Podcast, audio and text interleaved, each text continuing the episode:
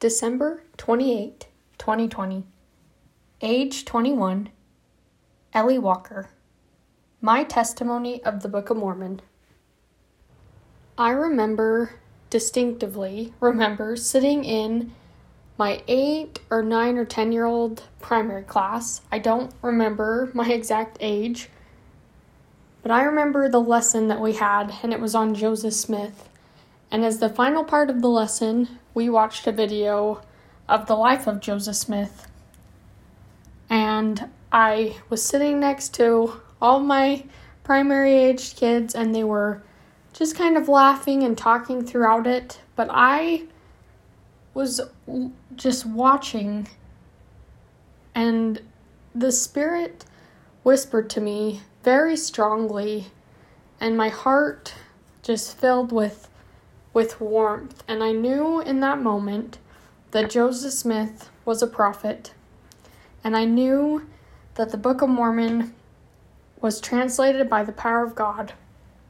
And ever since that time, I have been able to continue and strengthen that testimony as I've pondered and studied and read the Book of Mormon I will always be grateful for that moment, and I've never forgotten it.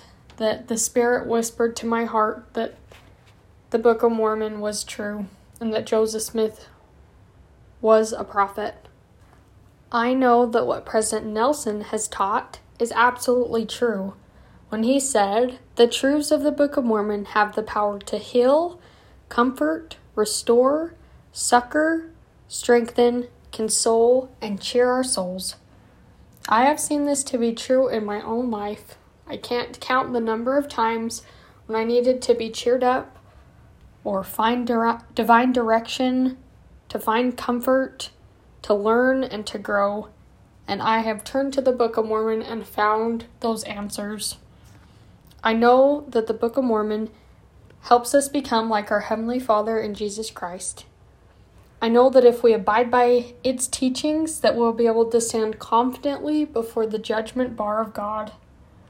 I want my present family and my future posterity to know that I know with all of my heart that true happiness, lasting peace, divine direction are found by living the teachings of the Book of Mormon.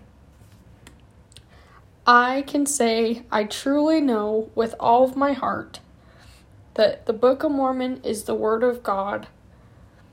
I am so grateful, forever grateful, for those who sacrificed everything in order for us to have it today. I love the Book of Mormon. I know that it's true. I don't know what I would do without it in my life. And I say that in the name of Jesus Christ. Amen.